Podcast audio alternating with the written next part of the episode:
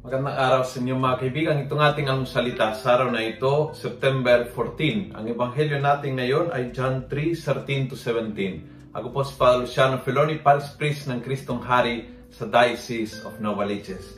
Sabi ng ebanghelyo, sabi ni Jesus, As Moses lifted up the serpent in the desert, so must the Son of Man be lifted up, so that whoever believes in Him may have eternal life. At ang tinutukoy niya ay ang krus ang krus na tinaas upang magbigay ng kaligtasan.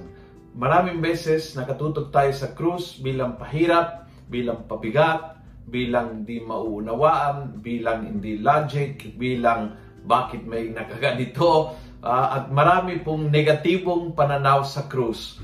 Ang sinabi ni Jesus sa Ebanghelyo ngayon, ngayong kapistahan ng Exaltation of the Cross is, ang krus din ay bukal ng kaligtasan.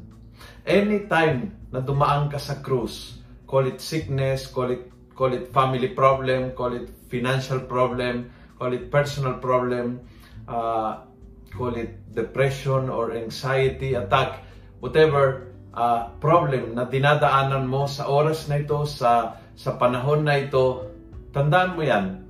Hindi lang yung pabigat, pahirap, hindi mapaliwanag kung bakit ginaganyan ka kung ikaw ay pumasok sa pananaw ng Diyos, ang krus na yan ay maging bukal ng kaligtasan.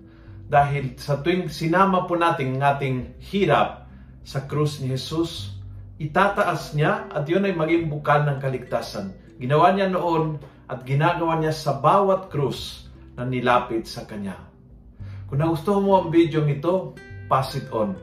Punuin natin ng good news sa social media. Gawin natin viral, araw-araw ang salita ng Diyos. God bless.